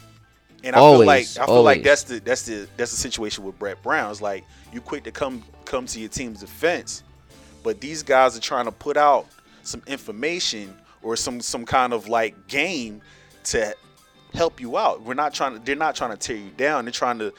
Everybody wants to see the Sixers succeed. Right. Shaq, he's a big Joel Embiid fan. Charles Barkley, another Embiid fan, but he's a Sixers fan altogether. And he even says it on TNT. Like, I'm always going to pull for the Sixers. I'm pulling for the Sixers. He says it every year. So it's like he wouldn't say anything that's going to try to diminish, you know, the team or try to make them tank. Right. You know what I'm saying? So, yeah. But we'll move on to get back to the shrooms. Oh, go back see to the how Malcolm you fucked me up even that. Like, yo, that was funny as shit. You should have seen the way Malcolm his face lit up. That shit's lit, like, huh? Shrooms. Let's get on it. I mean, all right, my thing is this, because the more y'all talk about it, the more y'all kind of prick my curiosity. Yes. Take me back to your first time trying it. All right, my first time was about, was that 2 years ago? Yep. Probably 2 years ago. No, what did you feel? No, it was like 3 years ago. What did you see? That's what I'm more curious about. What did you see? The thing about it is, because for those 5 or 6 hours, you remember what happens, but at the longer it goes, you don't really remember it. You know what I'm saying? Like, it's hard as you're in the moment and time stops. So time stops. Your whole perception of time stops. So I'm sorry, real quick. If y'all heard the old shits. Yeah, that was my dad. He's in the background playing the game. I'm not sure what game he's playing, but yeah. So you may hear that from time to time throughout this podcast, but don't mind it. Dude. Don't mind it. Malcolm, go back in. But the first experience I had, I remember we were sitting in Matt's den, and he put on the Lego Movie. Hilarious. You know what? With Morgan Freeman as the voice of God. Yeah. Nigga. So you mean to tell me you took some shrooms and met Morgan Freeman esoterically? No. By the end of the night, I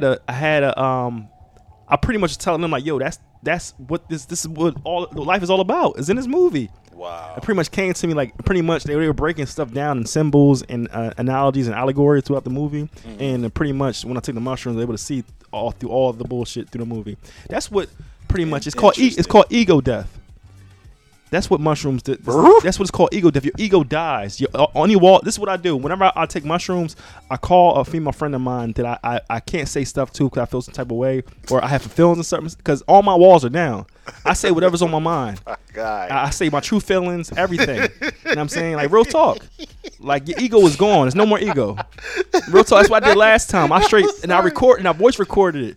To see it, and I was like, yo, I was tripping. Motherfuckers on the phone for like 5 hours until for real.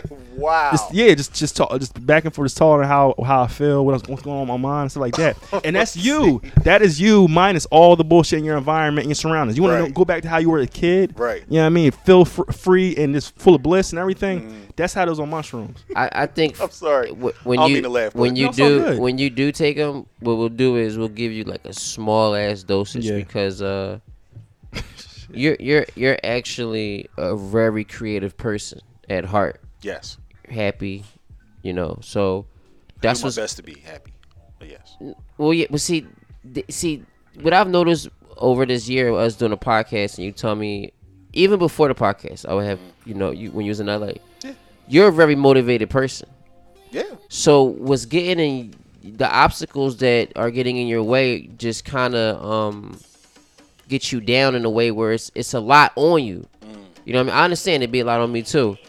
So I would think that if you was just to try them out, you'll see, like, I think it'll just help you in a perspective of most definitely not worrying too much about what you worry about now. Or you see how you say, how can I word this better? You're like, I'm blacking out from social media. Yeah, going dark. You can go dark, yeah. So you'll see that, like, damn, like, this shit really don't matter to me. And like I said, by you being so creative, this shit might open up doors that you never experienced. Because, like, this to get back what Antoine said about Steve Jobs. Steve Jobs used to take these joints, not on a daily basis, but he used to have crazy shroom trips. And it even got to where he will try DMT, which is a high-powered, it's called dimethyltryptamine. Jesus. And the next step is like ayahuasca. I don't think he took ayahuasca, but people that's real creative in this world, they notice that to get to certain points, you gotta have some kind of like out of body experience. You gotta tap in. Exactly, inner body experience. You gotta tap in. And I think, and even tap it in. And guess what? You don't gotta take them shorts to tap it. You know, other people, how people meditate. Mm. You know what I'm saying? And I do my best with meditation, but like I do it, I guess, on a subconscious level. Yeah, no, that's good. Yeah, mushrooms is a cheat code. Where I do it, yeah, like I put on something like those mind reprogramming affirmation stuffs. Right. I do that like while I sleep, and I think it helps. I'm sorry, real quick. No, that was my bad. Go ahead. Over there on the strip. Mm-hmm. But what I've noticed is that every day I'm more aware. It's under the chair. Yeah. Okay. Yeah. I'm more aware of the decisions that I make. Yeah. And I'm more aware of the decisions that I used to make, where I choose not to make those decisions anymore. Got you. Namely, my spending.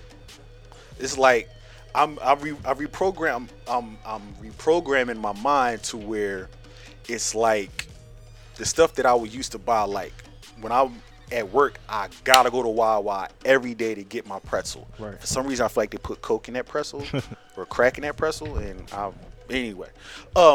no, but just like I would normally, that would be my everyday thing.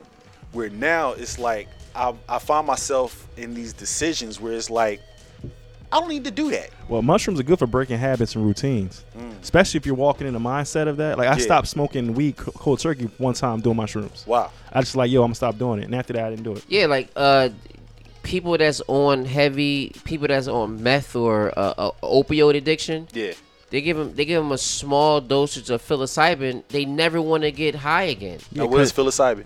That's the mushroom. Oh, that's the mushroom. Yeah, okay. Yeah, because if your mind's open, if that's your mindset going into it, like going on a trip, I want to do this. This is my goal. Like you're really programming yourself. So once your mind is open at that point, that's what you're going to be doing. And see, the reason why people trip out when they on like certain, because you don't really hear too much people tripping out on shrooms. But I understand why people have bad trips from the last experience. No, exactly. Yeah, and see, because I was like, I'm out of control. I can't control this shit. What happens? Now, what does a bad trip look like? It's just like it just surprises you. You haven't done it in a while, or I didn't experience that intense since the first time. So it was kind of like, I took it. It was a half an hour pass. I didn't feel like it kicked in. Matt, he's tripping. It kicked in. He's like, oh shit! Went back, closed his eyes. I'm tripping. All right, cool. I'm like, fuck. I feel a little bit. You know what I'm saying? It must be a weed. You know what I mean? So I'm like, fuck. I'm like, shit. Now he ain't tripping. I'm like, fuck. I'm gonna lay down, nigga. I laid down. I felt a tingling sensation from my toes go up my body, and I just got cold. You know what I mean? Because what mushrooms is bacteria in there. So you're pretty much giving yourself food poisoning. You're shutting your. Wait, what? You're not killing yourself. It's safe. This is all safe. You're pretty much your immune system drops. Your body gets cold, and then your immune system kicks back in. You feel all this shit. It's kind of like you going through a shock. Pretty much, but if you don't know this is going to happen, that's when you get a bad trip. Like, oh, what the fuck is happening? Because I didn't experience that in a while. So once I felt it coming from my toes, I'm like, oh shit! I'm like, it's like waiting for a blast off. Yes. You went Super Saiyan. Yes, I was like, man, what's the? I'm like, yo. I just kept saying, yo. Mind you, towards the middle of this trip, I threw up. You know what I'm saying? Oh, Jesus. So I go in the bathroom. I'm thinking I'm gonna make it. I get right next to the toilet. It looked like a scene from The Exorcist. Yeah, I mean, it's all over the wall. Everything. Pea soup. Everything I ate prior to the mushroom trip and the mushroom. So I'm like, fuck. Usually when you throw up, that pretty much fixes everything that's wrong with you. Oh yeah, for sure. Yeah, you know I mean, it's a detoxer. But no, this shit kicked it in. It was like the organisms in the mushroom was like, nah, nigga, we got your stomach. Now we got your mind. Yeah, I mean, so that clicked in. So I'm like, Jesus. Oh, my mind's opened up. Like, oh shit. But mind you, I'm high. I'm trying to clean this up in the meantime. Right. You know what I mean? Once I did an excellent job. I think I need to put on Chariots of Fire while Malcolm was talking. Well, mind you, I did an excellent job cleaning this up, mind you. You know what I mean? I surprised myself in the morning. No, but see, that's what's so funny about it. When a task is at hand, yes, it's like your mind goes into overdrive. Yes. Yeah. Now, the only thing I had a problem with when I was ever on shrooms is I couldn't roll a blunt. Because your fingers, it's just like, no. It was just like vibrating. I couldn't. It seemed, this might sound weird. Like oversensitized. That too, and it seemed like it was just something.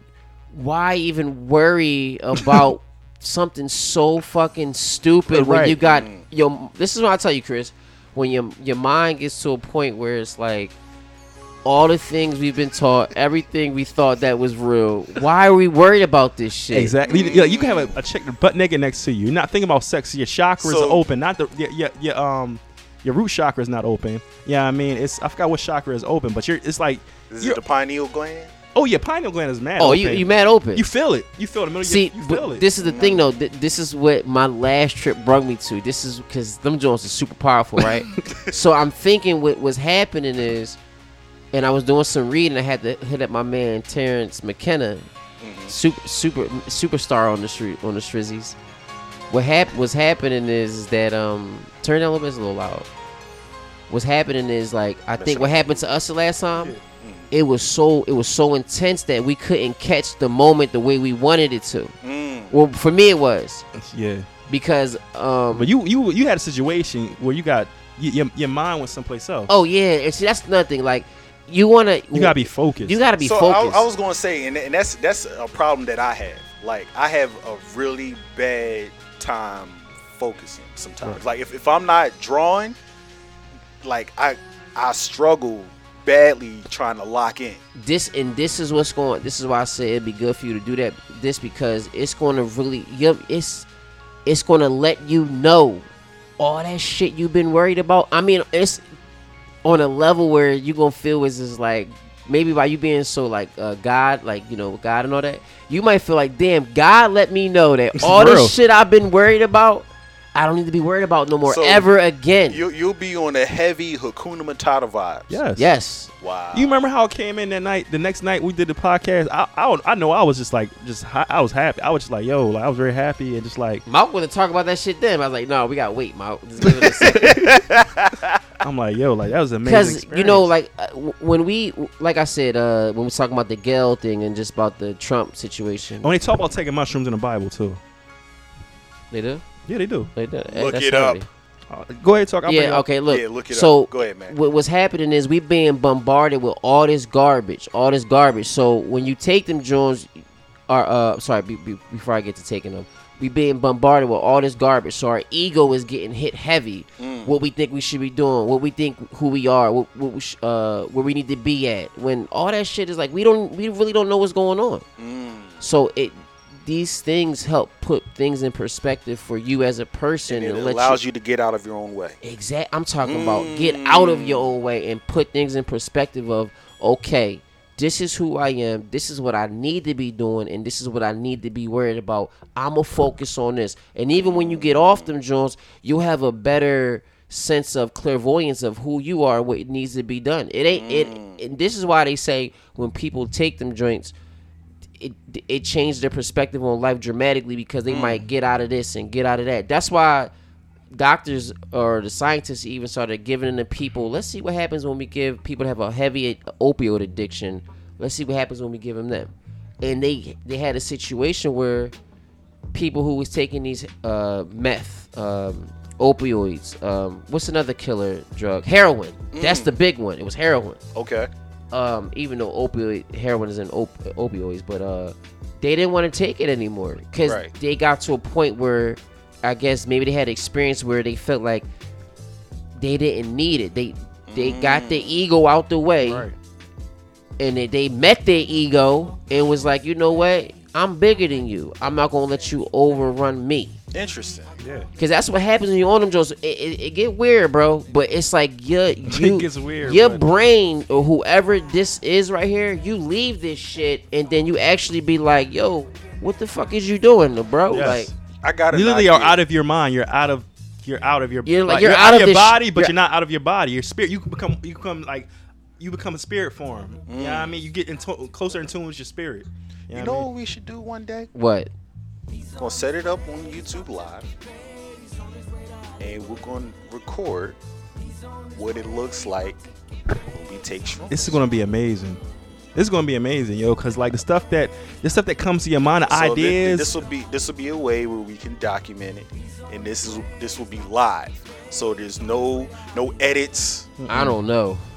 It might be extreme because it's like you're honest, you're open. It's like you're not, you're just you. So I'm not going to be biting my tongue, holding back nothing. So I'm not going to carry that moment. So but days later, I might. We may have to do it as a series. Yeah. As like or because we record one person, then the next, and the next. Because this is my big thing with it. It's just that it's a blessing to get these drones, right? So you got to take. When you taking these joints, is like you don't. It's not like a recreational. It's ritualistic. Like it's not like let's take shrooms and have fun and like this is like some shit where this it's is like what I said. It's like he called me up like, yo, we take a day. You're gonna just spend 5 hours, or you gonna spend a night, and we're gonna just get this out the way. It's like because you want to have. You really want to like. Bro, I fucked up. I was supposed to bring my notebook. So it's this is more so like a very. I take it serious. Dope or a serious spiritual awakening. Yeah, I'm not taking this shit just to be like, like shit. This help. I become sharper. I become better every time I take these. Mm. Yeah, I'm either my personal wild, or if there's something going on in my life I had to address. So, you know what I mean? It helps. What I think, because with all this energy and all these gadgets and shit going on, it might mess it up. It won't mess it up, that's why you turn the TV off. Yeah, it's like because when you on shrooms, the TV is like it's some other shit coming out of that TV. And even with now you asked Malcolm his first experience, right? Stax was like, yo, Maddie, whatever my first experience, like whatever you do, when them joints kick in, don't watch television. I'm like, what do you mean don't watch television? Like, just don't do it. I'm not gonna tell you why, just don't do it, because if he tell me why, then I'm probably wanna watch it. Right. But he said, just don't do it. It's better if you don't do it. So at one point, I cut on the TV. I was like, what are you talking about? I remember Steve Harvey was on Family Feud, and his fucking veneers looked like Bugs Bunny teeth, right? and I guess it was because they Jones was artificial, and your senses can pick up everything, right? Everything that's not natural. It's like, I know them Jones ain't real, and them Jones just look crazy big. It looked like the mask. It looked like he looked like the mask, right? So then I remember this will freak me out though. A Snickers commercial came on. I don't know if y'all remember. This was years ago, though. It was a Snickers commercial where it was like they were showing 100 different people eating Snickers or smiling at Snickers or like on a commercial. And the motherfuckers started turning evil, and it was fangs coming out their mouth. Listen, the Aztecs call psilocybin flesh of the gods. Listen, put flesh of the gods. Yes. See, that's what I'm saying is because it puts you. So ain't looked up. I'm actually got right here where Moses talks about it, but don't say mushrooms specifically. They talk about experience. He's talking to the people, and there it's a hallucination. Someone eat something with like they were eating. I can read it. Yeah, read it, please. All right. Let me know when you're ready. But yeah, go ahead. It just gets to a point where all right. And Moses said, this is Exodus 12, 19-20. And Moses said, let no man leave it till the morning. Now standing, they hearkened not unto Moses, but some of them left of it until the morning. And it bred worms and stank. And Moses was with them. And they gathered it every morning, every man according to his eating. And when the sun waved hot, it melted. Anyone familiar with the wild mushrooms know that they go bad very quickly and shrivel up under the heat of the sun, exactly like manna. It seems curious that Moses recognized the manna instantly when the children of Israel showed it to him. He knew that the manna would spoil if it was not picked and eaten in the morning, but how old Moses know about manna? It just goes on, but that's what they're... Yeah. Interesting.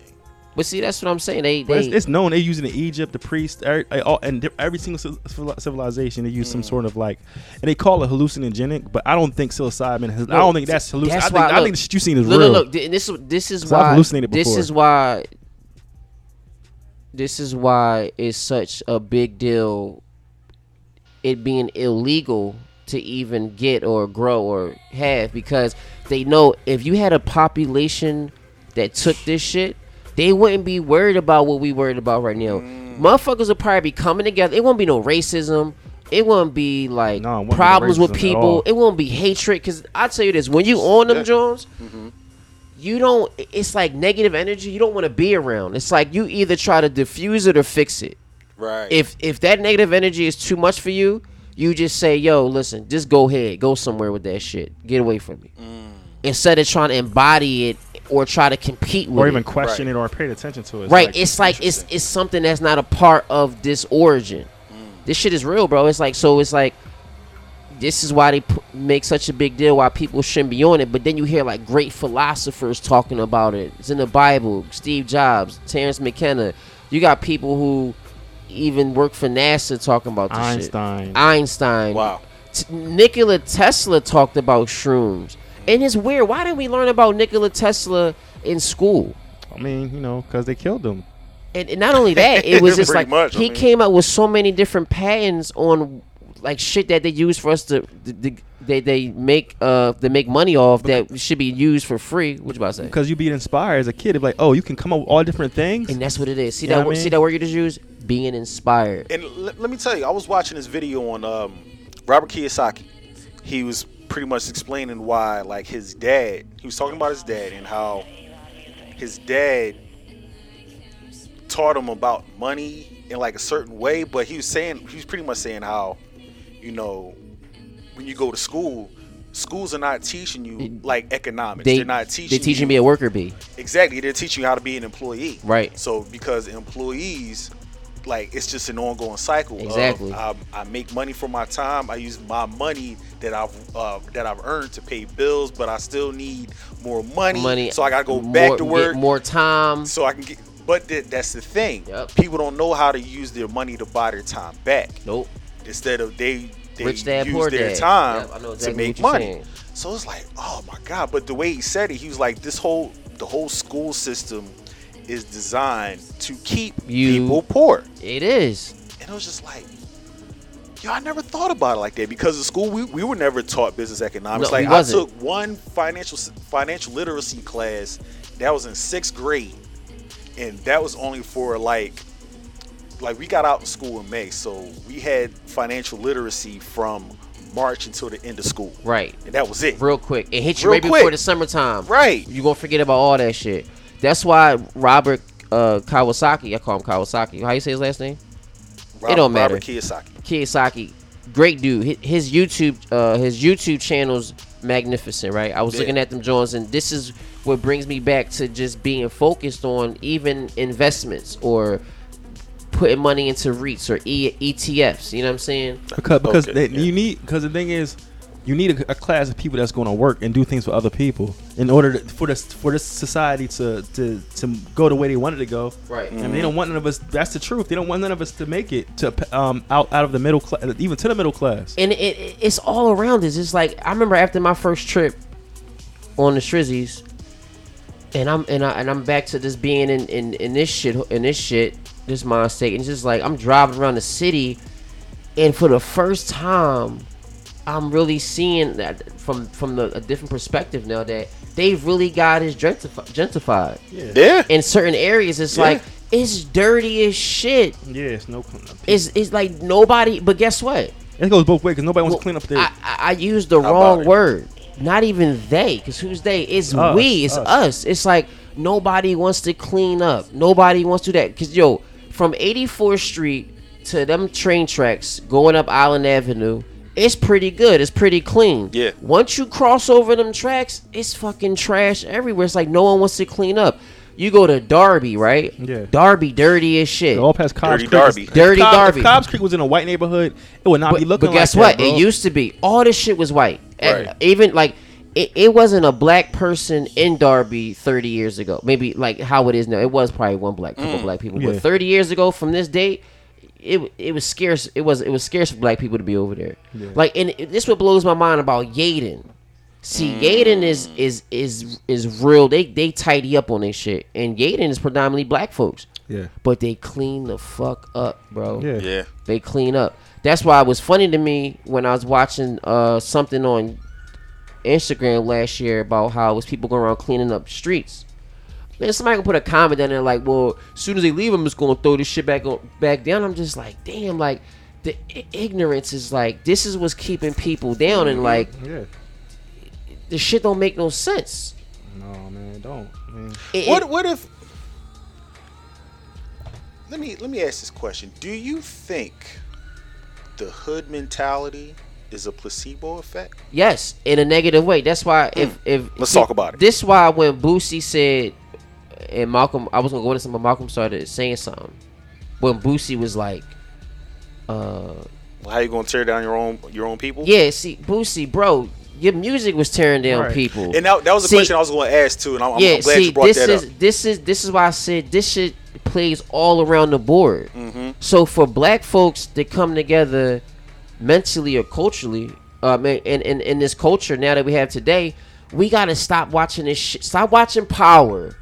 Stop watching Empire. These shows that predominantly, or these movies that predominantly show the black people as selling drugs or being this negative stereotype. Mm. Watch this shit that's going to empower you. Be around people that's going to empower you. But what can I watch that's empowering, man? What is on TV? What is on TV shit that's empowering? Don't watch TV. Read books. This is why I said before, don't watch this shit. Read books. That's good. Keep going. That's why I was saying, damn, I was watching 4 episodes of the Fresh Prince last night, and it's just like, yo, that cast was so, even though it was funny and good, but you would leave with pointers on life. You know what I'm saying? I keep saying Dr. Phil. Uncle Phil was a lawyer who became a judge. Mm-hmm. You know, the wife, she was a housewife, but he took care of the family. But she was a college professor at first. Thank you, Chris. She was a college professor. You know what I'm saying? You know who I love? I love the older daughter. She's such a airhead. But it just goes. Snack. Go ahead. But just to bring it back to rewind real quick, we need to really worry about putting ourselves around that type of energy. You know what I'm saying? So it's like, if I'm going to listen to music, that's why I like, okay, I love listening to 80s music. I was born in the 80s, but listening to Earth, Wind, and Fire. I say this every week. But no, I'm glad you brought up Earth, Wind, and Fire, but go ahead. Earth, Wind, and Fire, talking, the Gat Band, the Isley Brothers. You know what was so dope? When I listened to the Isley Brothers today, remember Ice Cube made that song? Today was a good day. But he made it off the Isley Brothers joint. You know how fucking bad that was back then? Like, when the Isley Brothers had a song called "Footsteps in the Dark." Yeah, "Footsteps in the Darkness." Voyage to Atlantis, all them Jones. But in that time, right, when Ice Cube came out with what was it called again, Chris? Today was a good day. Today was a good day, and I'm just listening to the Isley Brothers mix, and I'm just like, damn, Ice Cube was hard for this. Yeah, because he took a good ass song and switched it over to what he was talking about. And that shit was just like, ooh, like, listen to this shit. Just let it lie real quick. Yeah, because first time I heard this, I heard this version first before I heard Isley Brothers joint. But that made me like that joint even more. Mm-hmm. You know what I mean? Like, listen to this music. Yeah. Let's talk about it. Let them sing it. let them but see, sing no, but, it. Oh, it's the song.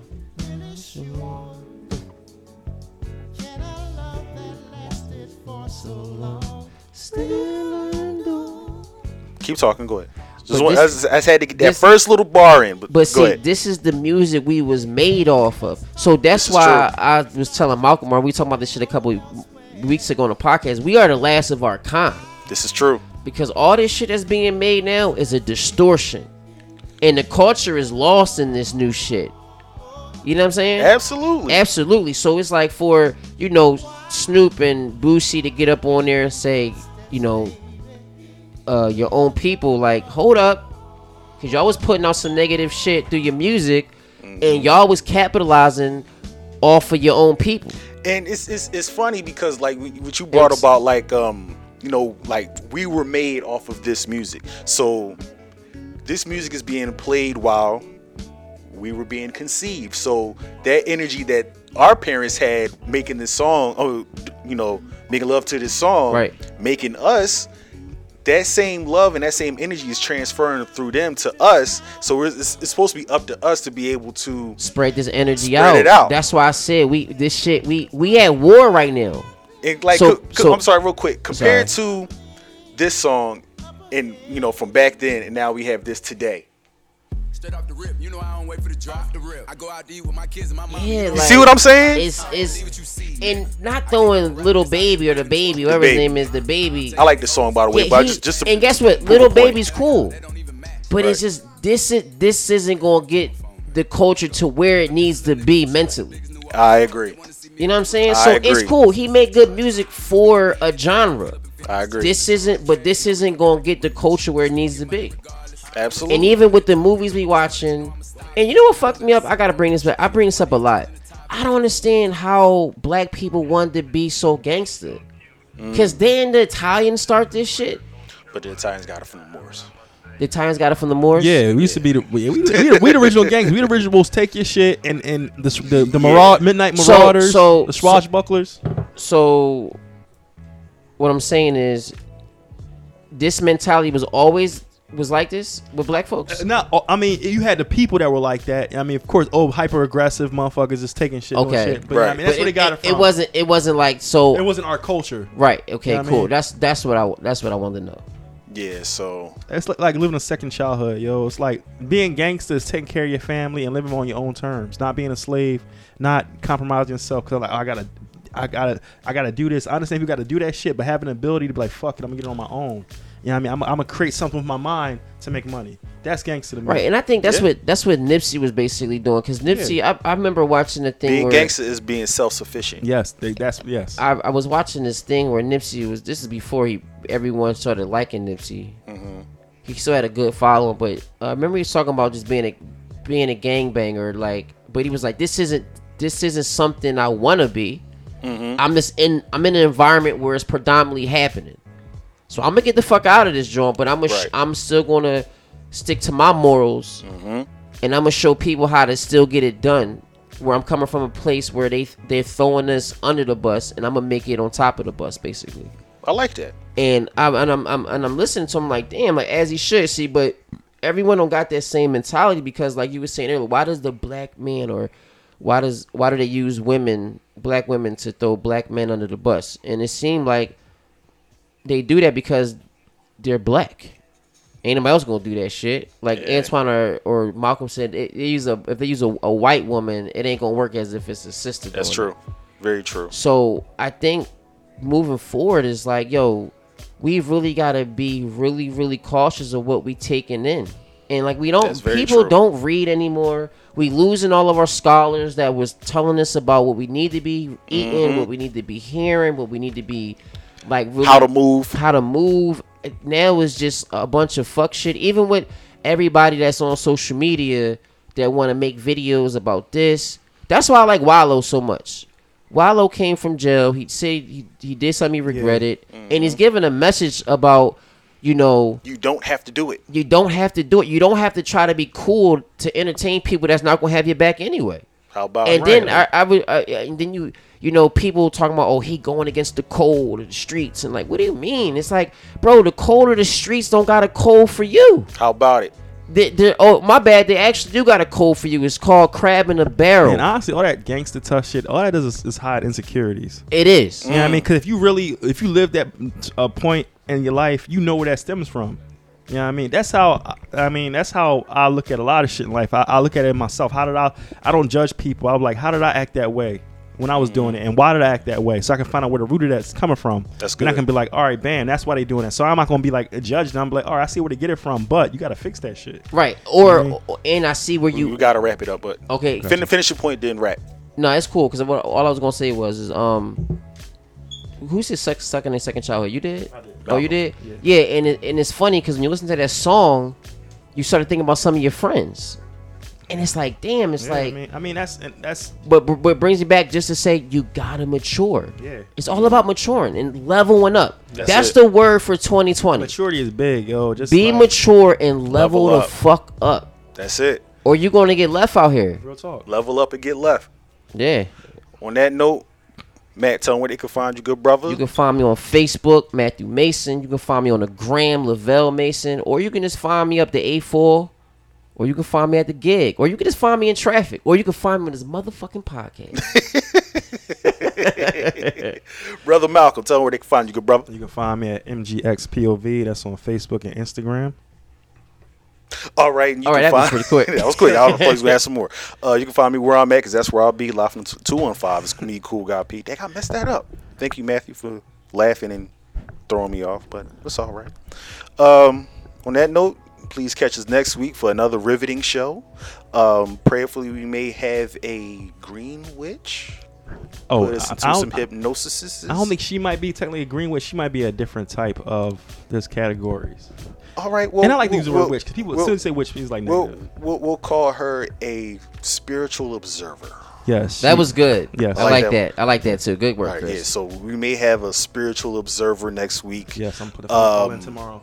Observing our spirits. Yes. And don't be scared. I'm saying don't be scared. Get to the right direction. So on that note, like I said, peace to brother Antoine and his wife going to dinner tonight. Please be safe out there. Until next week, we'll love and say fuck all y'all. We out. We out. Doghead bitch.